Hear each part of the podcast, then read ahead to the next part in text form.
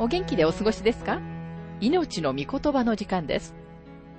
この番組は世界110カ国語に翻訳され、1967年から40年以上にわたって愛され続けている J. バーノン・マギー神学博士によるラジオ番組、スルー・ザ・バイブルをもとに日本語訳されたものです。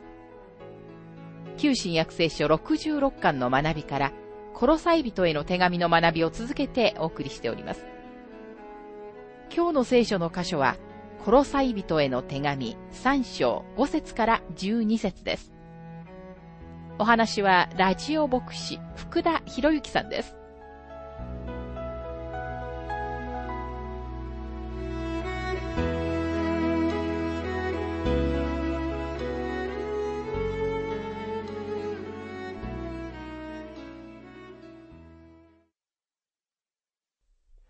ロサイ人への手紙3章の学びをしていますが、もしあなたが本当にキリストと共に蘇ったのなら、次の2つの領域でそのことが明白になります。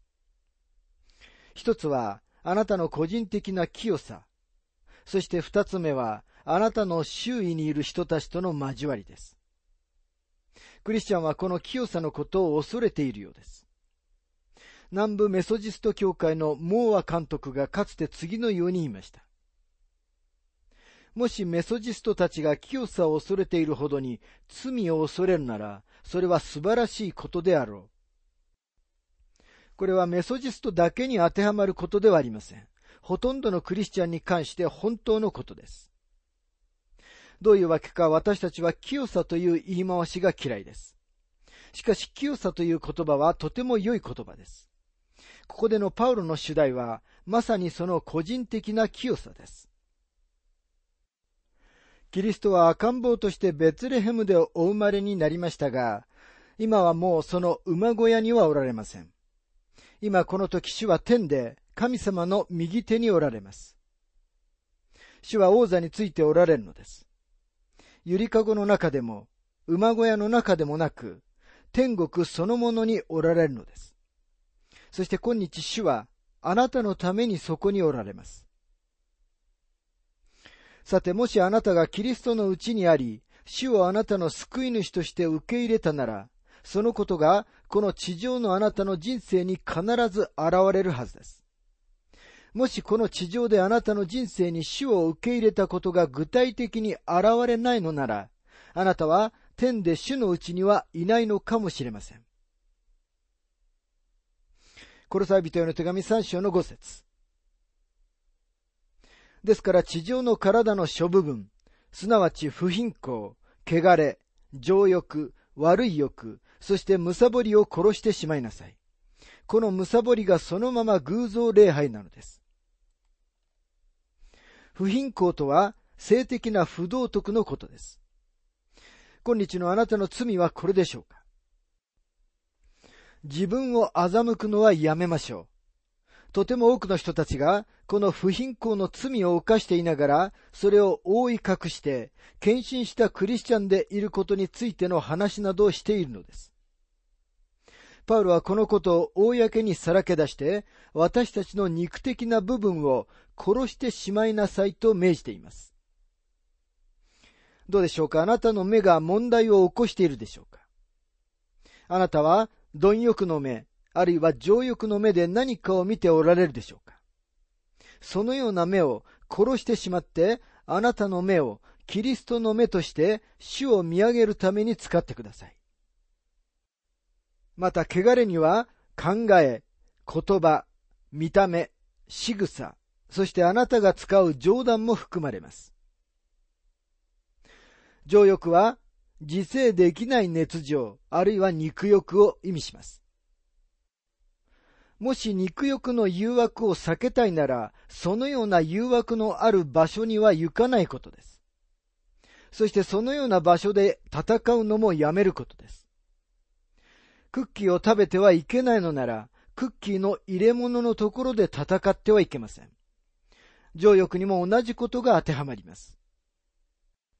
このむさぼりがそのまま偶像礼拝なのですとは、私たちがいつでももっと多くのものを持たなければならないと思う貪欲のことを意味します。今日では、つまりお金が万能だと考えることを意味します。どうでしょうか？あなたは今、生きておられるキリストよりもお金の方にもっと興味がおありでしょうか？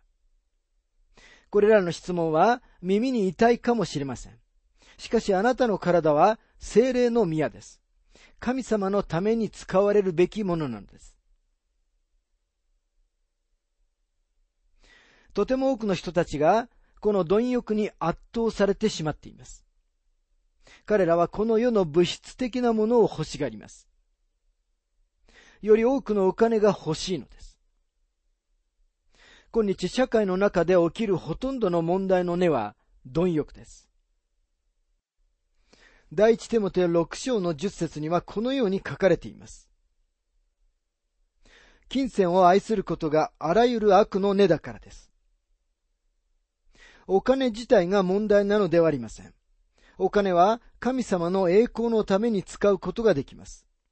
でも多くの人たち、クリスチャンでさえもが、自分たちに必要ではないお金のために、アクセク働いているのです。それは彼らが偶像を礼拝しているからです。もしあなたがキリストのうちにあるなら、主が第一となり、あなたは上にあるものを求めるようになるはずです。コロサイ人への手紙3章の6節このようなことのために神の怒りが下るのです。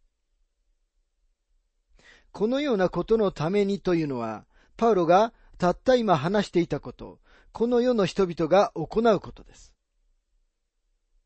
神の怒りが下るのですとありますが、英語訳は、神の怒りが不従順の子らの上に下るのですとなっています。人間はただこのようなことをするから失われているのではなく、キリストのことを聞いたことがないから失われているというのでもありません。人間はただ罪人だから、また心の中に罪があるから失われているのです。そして彼らは罪人であるからこのようなことをするのです。コロサイ人への手紙3章の7節あなた方も以前、そのようなものの中に生きていたときは、そのような歩み方をしていました。主はかつて私たちが五節にあるような罪を常に行っていたことを知っておられます。しかしそれはもう過ぎ去った時で十分です。お金が偶像になり、また様々なものが神になり、貪欲の虜になってしまっている人がたくさんいます。あなたはどうでしょうか？あなたは主を第一にしておられるでしょうか？それとも、この世の間違った価値観の中に巻き込まれて、神様を見失ってはいないでしょうか神様はそのようなことのために人々を裁こうとしておられるのです。しかしもしあなたがキリストのうちにあるなら、上にあるものを求めてください。そうすれば、この世の欲や間違った価値観に巻き込まれることはありません。八節しかし今は、あなた方もすべてこれらのこと、すなわち、怒り、憤り、悪意、そしり、あなた方の口から出る恥ずべき言葉を捨ててしまいなさい。着るものを脱ぐように、私たちには脱ぎ捨てるべき習慣というものがあります。パウロは私たちは汚れて汚い着物を脱ぐように、そのような古い習慣を脱ぎ捨てるべきであると言っているのです。洗濯物には入れません。捨ててしまうのです。ゴミ箱に入れるのです。脱ぎ捨てるべき最初のものは怒りです。正当な怒りにはその場所があります。パリサイ人たちの心の堅くなさのために、主イエスは怒られました。それは罪深い怒りではありません。問題は、私たちは間違ったものに対して怒るということです。私たちが許さない心を持ったままでいると、怒りは憤りになります。また悪意という言葉は、凝結した怒りであると言った人がいます。悪意は抱き続けられた怒りです。復讐をしようとする怒りが悪意なのです。パウロはクリスチャンはそのような悪意を汚い汚れた着物のように脱ぎ捨てるべきだと言っています。復讐しようとするような態度はキリストを表すことはありません。また、そしりには2種類あります。神様に対するそしり、または冒涜、そして人間に対するそしりです。最初のそしりは、神様の皆を抽象することです。ただ神様の皆を虚しく唱えるだけではありません。神様を正しく伝えることをせず、神様を憎むことです。ある婦人は自分の3歳の子供が死んだために神様を憎んでいました。しかしマギー博士の書いた小さな子供の死という小冊子を通して彼女は主のもとに導かれました。彼女は以前は自分がただ教会のメンバーであっただけで本当に申請をしていなかったことに気づいたのです。このように何かのせいで神様を憎むことは冒涜の罪です。あなたが他のクリスチャンについて本当でないことを言うとき、その人をそしることになるということを知っておられるでしょうかまたあなた方の口から出る恥ずべき言葉とは、汚れたコミュニケーションを意味し、口汚いことと汚らわしいことの両方を含みます。残念なことにアメリカでは、自称クリスチャンという人たちが、キリストの皆を使って罵りの言葉を言います。本当の神様の子供は、そのような生き方をしていることはできないはずです。これらのものは捨ててしまうべきものです。コロサイ人への手紙3章の9節互いに偽りを言ってはいけません。あなた方は古い人をその行いと一緒に脱ぎ捨てて。パウロは誰に話しているのでしょうか彼は信者たちにこれを書いているのです。なぜなら、あなた方は古い人をその行いと一緒に脱ぎ捨ててと書かれているからです。クリスチャンが嘘をつくことがあるでしょうか？確かにあります。それは嘘をついた時にあなたが救いを失ってしまうのだということを意味しているのでありません。そうでなければ私たちの多くはすでにずっと以前に救いを失ってしまっているはずです。そのことは神様の子供になった時にあなたは完璧になったのではないということ。また、古い性質を片付けてしまったのでもないということを明らかにしています。小さな子供が最初に犯す罪の一つは、嘘をつくことだと思います。嘘をつくことは人類の心の奥深くに根を張っています。十節新しい人を来たのです。新しい人は作り主の形に似せられて、ますます新しくされ、真の知識に至るのです。新しい人を来たのですと書かれていますが、もしあなたが古い着物である古い人を脱ぎ捨てるなら、新しい着物である新しい人を着ることができるのです。脱ぎ捨てるだけでは十分ではありません。私たちは精霊の力によって新しい人のうちに生きなければならないのです。あなたも私も自分たちをとても長い間支配していた古い性質を持っています。あまりにも長い間だったので、私たちは特定の習慣を設けてしまいました。だからこそ、ここで着物という言葉が効果的なのです。私たちは何かを言ったり、行ったりするのに特定のパターンを作り出してきました。私たちはまた自分たちの内側に決まった方法で反応するように調整された複雑な神経系を持っています。例えばもし私が熱いコンロの上に手を置いたなら、一つのメッセージが神経系を通って脳に伝達されます。そのメッセージは運動神経の方に切り替えられ、手のところに戻って、おい、お前バカな奴だな。コンロから手をどけろよ。やけどするぜ。というのです。そして私は手をコンロから引っ込めます。もちろんこのすべてのことは私が話をするよりもずっと素早く起こります。反射反応はとても早く起こるのです。同じように私たちの習慣のパターンが形成されます。心理学的には私たちは古い習慣を捨てて新しい習慣を作ることができるというのは本当です。そして信者には特にそのことが可能なのです。なぜなら信者は自分の中に精霊の力があるからです。私たちは新しい人を切るべきなのです。作り主の形に似せられてますます新しくされとありますが、あなたは新しい人を切るべきです。その新しい人とはキリストです。そのようにして教会は、この地上で主の代表者となることができるのです。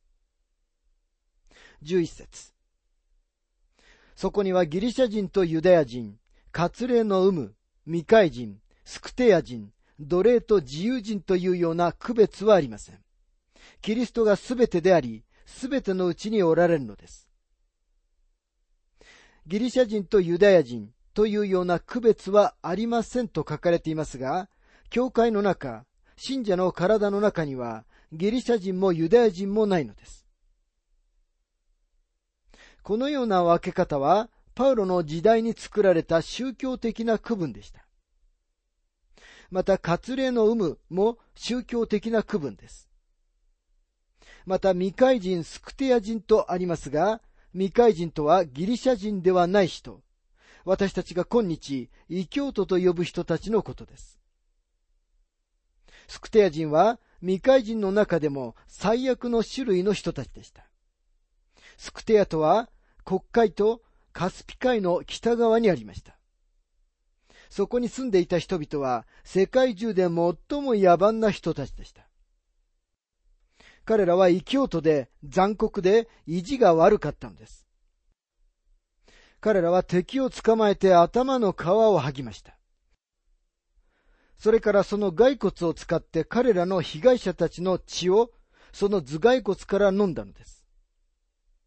白人の多くの先祖は、その地域から来たということを知っておられるでしょうか私たちは、これらの野蛮人たちが住んでいた地域にちなんで、コーカサス人、コケージョン、白人と呼ばれるようになりました。でも、パウロの時代でさえも、その人々のうちの幾人かが、キリストへ導かれました。福音が遠くまで述べ伝えられ、素晴らしい働きがなされました。そして彼らのうちの数人が、コロサイの教会にいたのです。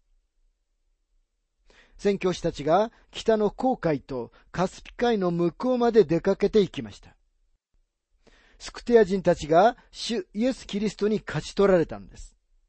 彼らは以前は未開人だったのですが、教会である一つの体の中に入れられたのです。キリストがすべてであり、すべてのうちにおられるのですとありますが、これ以上に素晴らしいことは他にありません。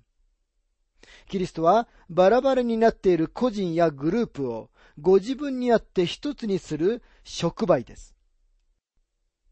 触媒とは、お互いに反発している要素をこの中で一緒にすると、それらを一緒にして新しい混合物を作り出す物質のことです。キリストはまさにそのことをされるのです。私たちすべては主にあって一つにされたのです。私たちはコロサイ人への手紙の実際的な部分にいることを思い出してください。教理的な部分では、私たちは神様の満ち満ちたご性質が宿っている教会の頭なるキリストを見ました。信者は主にあって満ち満ちるようにされました。私たちは必要のすべてを人工的な立法や哲学的な体制の中にではなく、キリストのうちに見つけるのです。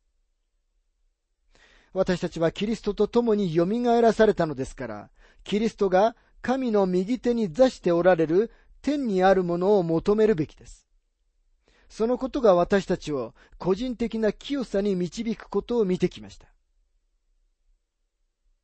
今12節に始まって、そのことが他の人々と私たちの関係の中での清さにもつながることがわかります。そして18節から21節は、家庭での清さを、それから22節から25節では、仕事での清さを扱います。クリスチャン生活は、家庭で、仕事で、そして社会の中で、キリストの満ち満ちた様を生きることなのです。パウロは脱ぎ捨てるべき古い人に関する事柄をはっきりと分類しました。今彼は新しい人の服装となるべき詳細を分類します。コロサイ人への手紙3章の12節それゆえ神に選ばれた者、聖なる愛されている者として、あなた方は深い同情心、慈愛、謙遜、柔和、寛容を身につけなさい。神に選ばれたものとありますが、この選びということに関して、とても多くの議論がなされています。実際のところ、もしあなたがキリストを信じたのなら、あなたはこの新しい着物を身につけ、選ばれた者たちの一人になっているのです。これからパウロが挙げていくものがあなたの人生の中にあるのなら、あなたは選ばれたものです。ここでパウロが示している着物は、実際精霊の身であることに気づきます。あなたは自分の力でこれらのものを生み出すことはできません。私たちは自分が無能であることを理解して、それを認めなければなりません。私たちは弱く、力なく、これらの身を身につけることはできません。私たちは画家の中の花嫁と同じ立場にいます。彼女は平和の口づけを受けました。神様との平和が作られたのです。神様は私たちに口づけをし、私たちの罪がキリストにあって許されたと言ってくださいました。でも神様の子供として私たちはまだ罪を犯し続けます。その時私たちは、イエス様の例え話に出てくる宝刀息子のことを思い出す必要があります。あの若者は、父親と自分の家から逃れて、罪の中に生き、宝刀の暮らしに溺れて行きました。彼が家に帰ってきた時、彼の父は、遠くから彼を見て、走ってきて、彼の首に抱きつきました。父親は、息子に口づけをしました。その口づけは免罪の口づけ。神様がご自分の子供たちにくださる許しの口づけなのです。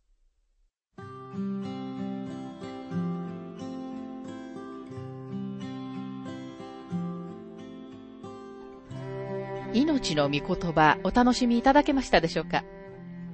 今回は信者の生き方は清いというテーマでコロサイ人への手紙3章5節から12節をお届けしました。お話はラジオ牧師福田博之さんでした。なお、番組ではあなたからのご意見、ご感想、また聖書に関するご質問をお待ちしております。お便りの宛先は、郵便番号592-8345大阪府堺市浜寺昭和町4-462浜寺聖書協会命の御言葉の係メールアドレスは全部小文字で ttb.hbc.gmail.com です。どうぞお気軽にお便りをお寄せください。それでは次回までごきげんよう。